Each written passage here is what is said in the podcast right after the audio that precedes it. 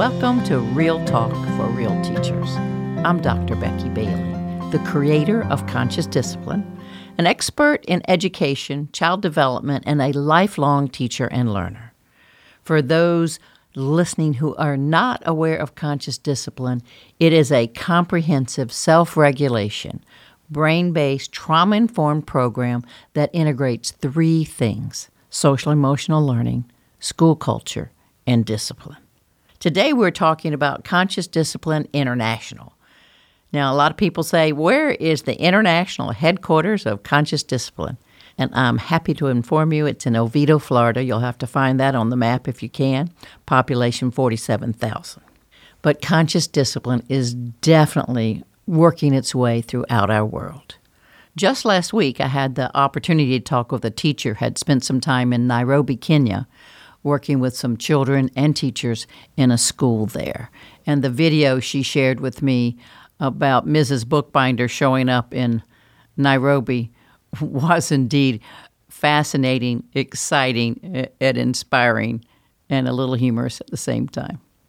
Last month, two of our certified conscious discipline instructors, Jonathan Eastman and Katja von Elby, went to Palau and have been working with that country twice now and will be going back. So the whole country is excited about taking on conscious discipline.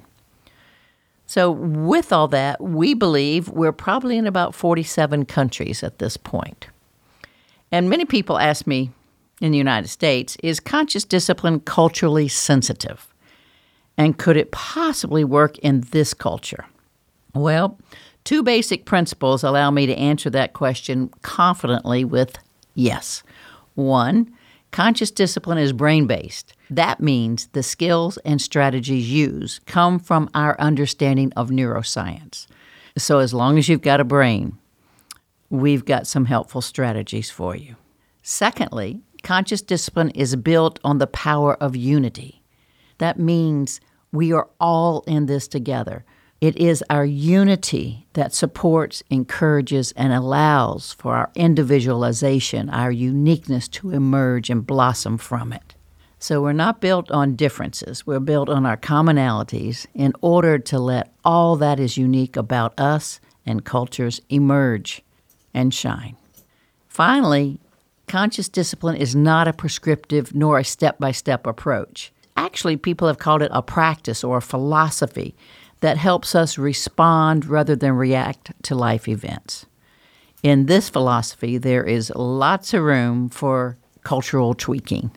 And one interesting thing happened a while back. This was done in Sri Lanka. And as the, the tsunami came and kind of destroyed a lot of uh, Sri Lanka, we worked with them to rebuild a preschool. And they took conscious discipline to heart because they believed also we're all in this together and they made their safe place into a little temple because the temples are the places people go in this particular Buddhist culture. They go there for rest and rejuvenation and wisdom. And so they decided that their safe place in our classroom would be little baby temples. So you can tweak it however you want or however you like. Today I have the privilege of talking with Suad Asalam, who is a social worker at my little school in Riyadh, Saudi Arabia. Join us. So, welcome, and I'm here with Suad Al Salam. And Suad, so tell me a little about where you're from. So, I'm Palestinian, born in Jordan, lived my first 13 years in Jordan, moved to Montreal, Canada, studied high school, university, had my first work experience in Canada. Then in 2014, moved to Saudi Arabia. Wow. So, what we're going to talk about today is your work in Saudi Arabia at My Little School, right? It's My Little School in Riyadh, yes, correct? correct? So tell me about when you went there and your experience with conscious discipline. So a lot of people don't even know that there's a school in Riyadh using conscious discipline. I know you went to we worked at another school in Saudi Arabia and then you came to conscious discipline. So start us there on your journey. So when I first got hired at my little school, they, I went to Google their website and it was saying that a school counselor and the whole school they're applying conscious discipline. So I went and Googled conscious discipline. I'm like, wow, that's impossible because I was living in that culture that we don't uh, it's like always okay you need to get something you need to get a lollipops or you need to get a star so just finding a school thinking differently it was like very impressive so i went to that interview and they asked me do you have any background information about conscious discipline i'm like no just what i googled last night but i really really wants to learn more and i really wants that job so it started from there me being very impressive so I got myself to the Conscious Discipline Summer Institute before I even start working at that school. And where did you go to that? With Karen Heckman in Missouri. In Missouri. In Missouri, In yeah. Missouri. So that was a huge experience. It was lots of information. I was very excited. And that was the first time I fell in love with Saudi Arabia. That was the first time, it was my third year living there, that I was excited to go back and start working there. So that was uh, really very positive for my personal life. So it, living in Saudi Arabia was a little Challenging. challenging for you, and then you went to CD1. You found this school that's using conscious discipline, Mm. And that brought some excitement to go back to the school. Is that what you're saying? Yes. Yeah. Okay. because I felt there is more similar to my values, like Yes. something I, I'm willing to teach and apply and learn more. Um, so I started there. They already had conscious discipline set in place. We had an amazing principal, Selwan Mahmoud.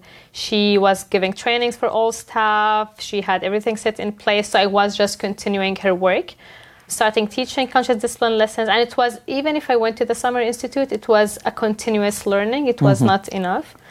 Uh, so starting giving conscious discipline lessons to students uh, twice a month, going from the brain state to choices, empathy, uh, encouragement, all these lessons. And I never knew what would be the impact. I was doing it because it's my job too. Yes. But just giving the lessons and see these students applying it, and it was just amazing. Like I was just very impressed. Like, oh, it's working. Let's continue. We can do more. So every time after I finished a lesson, I just realized, okay, we can do more because it is working. So it was very excite- exciting. So it built on itself. I mean, Yes. it's like you got the excitement from the kids getting to, to use a skill they might not have had. Yes. Now you're a social worker, right? Yes, I'm a social worker. Okay. So go back a little bit now. Tell us about the schools in Saudi Arabia. So I only have information about the wealthy private schools because these are the two schools I worked with. Uh, the first school I worked with, it's mainly boys uh, from kindergarten till grade 12. And all of the school, or most of the schools in Saudi Arabia, are not mixed, are not allowed to have mixed students. Each school is allowed to have whatever curriculum they want. So my previous school, they were following the IB curriculum, International Baccalaureate curriculum. My current schools, for the younger one, they're using the HighScope. Uh, so they're allowed to use international curriculums while respecting the country's expectations of having certain Arabic lessons and religion lessons as well. So mixing both cultures together. My current school, it's very uh, multicultural. We're teaching four languages. The main language is English, and then uh, we have Arabic as a second language, French, and Mandarin for the little one. Um, so we, we, we're really teaching and exposing children to so many languages and cultures. Wow. So how do they respond to that? How do the little kids respond to that? They they are enjoying it. For me, it was like there's no way they would teach learning Mandarin and French, but going to the concert and seeing them singing and very proud and happy singing, and see the parents who does not understand a word being very proud of their children singing in a different language. So that's uh, that's fun, and it's the point. It's not only teaching language, but just being open to other cultures as well. Yeah. By learning other languages, so it's fun to see. So it, at my little school, do the boys and girls mix, or they stay separate, or So we are we are mixed till uh, grade 3 and then there's there's girls till grade six Yeah. only. So tell us more about the school. So you go in and now you're teaching these lessons. So what is your actual role in the school? So my actual role is like as to be the school counselors, uh, counseling students, uh, whoever have. We can do uh, long-term sessions with students who having bigger issues or uh, crisis interventions. Lots of, but we're trying to focus more on prevention by having the lessons of conscious discipline, by teaching teachers, training teachers how to uh, to use the skills. I go to classes, so I try on daily basis or at least every second day visit all classes. It's a small school and model. So I'm mm. sitting in class, and whatever happens, I give the teachers opportunity to try the skills. And if she give me an eye contact, then I'll help her and and do the skills in front of her, and then let her uh, try in the future. So it's really modeling the skills inside classrooms, in recess time, in lunchtime. So I don't even enter my office till to take my bag at the end of the day, because on the field, like really modeling and being yes. with the kids, because it's not about me sitting in an office and teaching a skill, yeah. but when it happens, we need to be there and teach right, them. Exactly. So now tell me about the parents. So this is wealthy parents. Very wealthy parents. And so the, you're having classes for nannies. So tell me, so will kids come to school, they often have a nanny, some nannies, four nannies. So I don't think we in the United States understand this concept. So most children are raised by their nannies, or they spend most of their time with their nannies. So they at their home they have at least three, four nannies. They have a driver. They have private teachers. Uh, let's say most of them, not all they come to school with the nannies. They drop them off one or two nannies. In, in, the past it used to be more nannies so we put limits like it's maximum one or two nannies per child. Uh, they drop them off and they leave. Most of the time we're having hard time to be in touch with parents so we need to communicate with the nannies to give messages to the parents. That's what's happening in school or if they want them to come to school so the nanny is very important in the child life. She's spending her whole day with, like the child is spending their whole, most of the day with the nannies. So when we started, uh, our principal started to give lessons. She said we need to start with the nannies because they're spending more time yeah, with the nannies. That makes sense. And also nannies don't have permission to intervene. So let's say we see a kid hitting a nanny. They're really respecting the school rules with teachers and students, but they would hit the nanny inside our school. So try to intervene and encourage the nanny. No, you need to tell them that's hurtful it hurts you, he have to stop. And then I would look at us like, no, I can't because I will be fired, or I can't mm-hmm. because I have no say. I'm just a nanny. So then we, we got parents agree that we need to have a nanny training. And then they, they need to sign a permission that once they have the trainings, then the nannies are allowed to use the conscious discipline language with the children. And they won't get fired well, they gave us permission to let the nannies use the language, so yeah. which means yes, they, they should not be fired, but we couldn't put that. Yes, uh, for sure. So so let me see if I get this. So how would you have four nannies? What would four nannies do? Um, so one of them would be responsible to feed, for clothing, to make sure they arrive safe to class. Uh, one of them will be the head of arranging all the other nannies. nannies. Yeah, okay. Uh, one of them will be responsible, not a nanny, like at, uh, like a teacher or coordinators to arrange the, all the after school activities or hire people for the after school activities. So tell me about how you've reached out within this conscious discipline framework to get parents more involved. First thing you've done is got the parents to agree that the nannies mm-hmm. uh, can intervene with their child and use conscious discipline language to help them with their skills. Mm-hmm. So do you ever see the parents how did you get the parents yes we do have we do have lots of parents we do have parents that we don't see at all we see once or twice a year and we do have parents who are more involved uh, so we get lots of coffee mornings. So in our coffee mornings, we do lots of topics about conscious discipline. Uh, we do send a curriculum newsletter. So every month we send mm-hmm. an article about conscious discipline. We do have a blog. So when we, let's say this this month, we're focusing our assembly topics on assertiveness. So we sent an invitation to parents that you're more than welcome to come and be in part of our assembly to watch assertiveness lessons. So that's a small way to give mm-hmm. informations. Mm-hmm. When there's a conflict happen with students, we invite parents in and we let them know that this is how we deal with it and this is how at home you can can deal with it. And it's all about conscious discipline language. Because there is we have lots of parents encouraging children if somebody hits you you hit back. So we need to invite parents and explain to them why we're not using this language with them why we're not encouraging hitting in the school or outside school. Um, so do, and they're receptive most of them, yes, we do have. They're very happy. That's why they're having their children in school. And they actually tells us when we're working in a park and we see our birthday party, we can differentiate which students graduated from your school or different school just from the language they're using, just from the way they're problem solving. So even parents who knows conscious discipline, they know how to differentiate which students came to our school.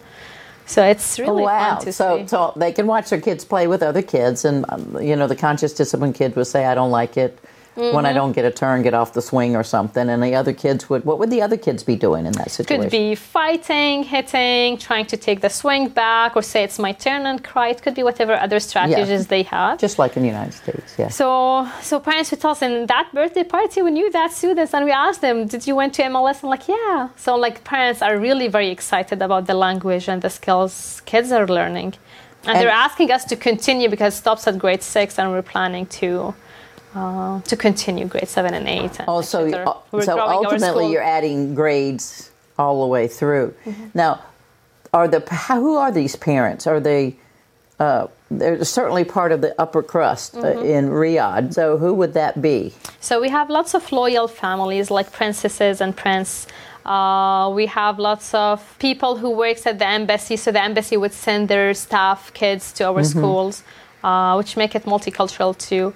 Or children of very important people who have very important positions in, in Riyadh.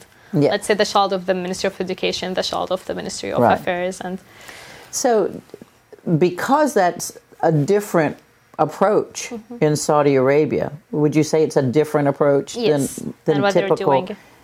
But you're not finding any resistance. We do a lot. Okay, so tell me about the resistance. It's just we need to accept that they're resisting and take baby steps with them. So we really tell the parents, okay, outside the school, you are encouraging your child to head. At least at school, let's let's at least agree that in school this is the language we will use with them. And we start with baby step, and they start to use see and like, oh, but my child will not. Will put their eyes down. I'm telling them, no, but we're teaching them their big voice. We're teaching them to have eye contact. We're teaching them to to be assertive and have empathy to others. So we're telling parents we're not taking the skills and telling him don't hit and uh, have nothing else. But this is like really baby steps, and by the parents seeing the difference in their child. So the first meeting, it will not be that don't tell your child this. It Yes. will be okay. At school, this is what we're doing. At school, uh, we're practicing the big voice. At school, we're practicing to have empathy for other children. So when they see how their kids are acting, they said, "Oh, okay, teach me more." So we're trying to do it this way uh, most of the time. We're doing lots of celebrations. So we're having one coming up soon. It's just a day of conscious discipline at MLS. So invite parents and well, children will act out how it looks like. Our morning greetings, our kindness tree, our weaker basket. So just have a small play and show all that to parents.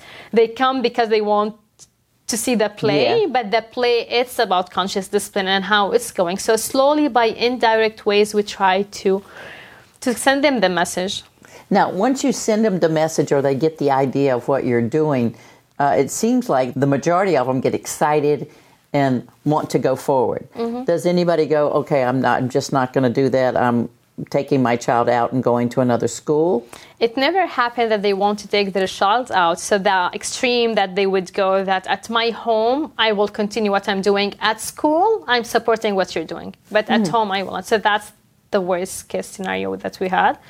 But they're telling us we really believe in what we're doing. We really admire what you're doing. It's just in our culture it does not work. At a park, if my child go and tell someone I don't like it, they will hit my child back. And yes, it will happen. Yes, they will hit him back. So we're just trying to send them the message that when they grow up and they're the owner of a company or they work at a bank, if someone did something wrong to them, we don't want them to hit back. We want them to be able to use their words because we're just trying to reflect back. Like, yes, you're using this skill, but in long term, Yeah. what do you want for your child? So, and how is it for you? You have a, new little baby, and and you're going to have another little baby. And another one on the way. So, how is that for you? How is conscious discipline for you personally? So my plan with my husband was the moments we are expecting we need to go back to Canada because for me it was a different values I want to teach my children until I found my little school that it was exactly where I wanted my baby to grow. So I went back to work when my baby was eight weeks, and I never thought that I would do that one day. Yeah. Because she's too little. But it's the school family and just the arrangement of everything and the nursery and how they care for each individual. It make it like very natural to go back to work when my baby's eight. Like she's with the family. She's not with a stranger. She is really with the family. So even my friends in Canada, like, really, you're doing that? I'm like, it's as if I'm leaving her with a family member and she's beside me. And even now, we're expecting a second baby, and I'm so happy we're still there because my second baby will go to that nursery. And uh, And it's fun to see because my 18 months will come to me and would tell me, stop. I'm like, wow. it's a trigger how she would tell me, but at the same time, it's very exciting to know that she knows her limits and she knows what she wants and she knows how to use, even if she doesn't have words, she have the stop words and with the sign, with the body language. So I'm very, and it's not me who taught her, she got that at school. So it's, it's really fun. I'm very happy about that. So even though maybe the culture is not fun for you or outside or, the school, outside the school, and the values may be different than yours outside the school, it's it's worth it to you to have your children in that school because you think that might be the best place for them. Yes, it's very multicultural inside. They're having, they're applying conscious discipline really in a way. I've Googled school in Canada about conscious discipline. I, I couldn't, maybe there is, but I couldn't find anything in yeah. Montreal. So I'm like, I'm, they need to, conscious discipline needs to be their first language, so I can't take them out now. Yeah. So we changed. While I, when I got pregnant, I'll tell my husband, now I'm not moving. And he's like, that was our agreement. I'm like, no, I didn't know conscious discipline for our agreement. So it's, uh, it's fun to see. I met Selwyn many times, uh, the director, mm-hmm. and now she's moved back over to the United States. So who's in charge now over there? Uh, just to go back to Selwyn, the first thing she said, my kids miss their conscious discipline school. So even if she's back to the US, they only miss being part of conscious discipline. So it's the owner of the school. She's taking over. Uh, she's more present in the school, and uh, she's there. Beautiful. Yes. Beautiful. Thank you so much for welcome. sharing with us. Any last things if you were talking to a teacher or a parent, anything mm-hmm. you'd like to share that we didn't cover? So just even working with the multicultural teachers who's coming from different backgrounds, because even the staff are from different backgrounds, we see lots of resistance. So they will tell me, I did I did celebrate them. I did put their names in there. I did. It's not about from the outside to have the structures, like really to believe from inside and respect them. Like I'm telling the teacher, but you don't have to do it now. It's not about doing your celebrations right now. It's about you believing why you're doing it. It's not about saying, way to go, you did it. It's about you really, truly believe it and feel it because kids feel it. So it's really respecting uh, the limits of others, especially when they're resisting. Yeah. And then, um, and then gives baby steps. And I like that notion of baby steps. So, so we have that in the United States too, where people, you know, kind of we call it decorate their room, but they haven't made a change inside. So when they're celebrating a kindness or they notice a kindness, they're really not noticing the kindness. They're trying to catch some child being good to hold them up so others will emulate them, mm-hmm. as opposed to honoring that child's moment and how precious that was to see you actually from the inside, from within you, assist another human. Mm-hmm. So um, we have that same issue. But it's interesting to note that in another culture, it seems to work. Is that?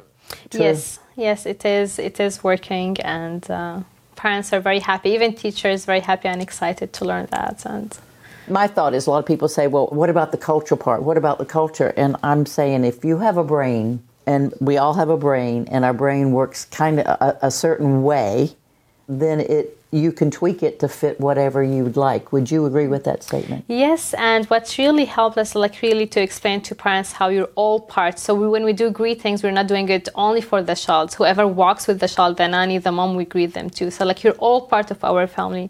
So the moments they feel we belong to your school and your family, there there is less resistance. Yeah. Um, so that was helpful. Thank you, and You're good luck welcome. with your new baby and Thank your you family. very much. Thank you very much. Wow. I hope you guys listening enjoyed that conversation as much as I did being involved in it.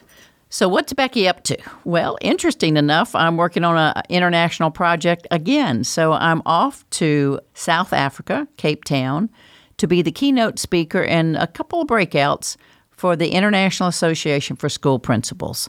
So I'm so looking forward to that. It's taken a little bit of preparation, but it's an exciting opportunity. So, what am I celebrating? Well, it's the month of March, so I'm celebrating my birthday. And I have a wonderful office family that surprised me today with my favorite coconut cake and a little song. And in the midst of all that, we decided, well, Let's go outside and make a little circle and see without talking, saying not a word, if we could line up in order from oldest to youngest. Now, at that time, I knew I was the oldest, and, and that was somewhat of a depressing sight in the circle. It wasn't my best moment, but we did pretty good. We lined up and we had uh, three 60s, three in the 50s, three in the 40s, six in the 30s. I mean, it was really nicely balanced. And then the excitement happened. Here comes Sophie, one of our office dogs, comes running in and asked, How old is Sophie?